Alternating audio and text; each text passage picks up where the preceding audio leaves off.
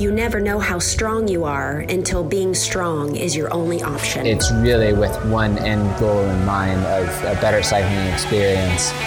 There's a huge overlap.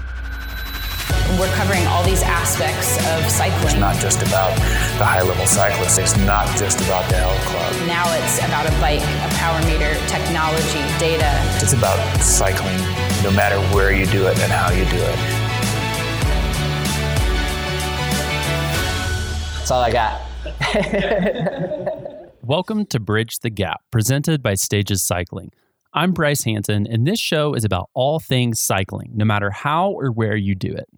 We're finding that more outdoor cyclists are riding indoors, and studio cyclists are starting to train with a performance mindset using metrics like power. There's this overlap developing in the industry, and the various disciplines of the sport are all starting to merge together. So, why the change and why now? Well, we plan on finding out. Join us as we dive into the world of riding bikes, both inside and outside.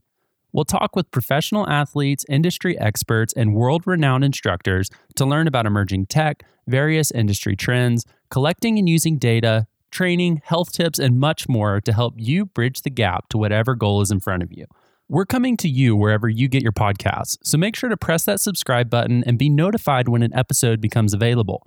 We can't wait to chat with some of the amazing people in the cycling world and learn a few things along the way. Remember, ride safely, ride responsibly, and ride often. This is Bridge the Gap.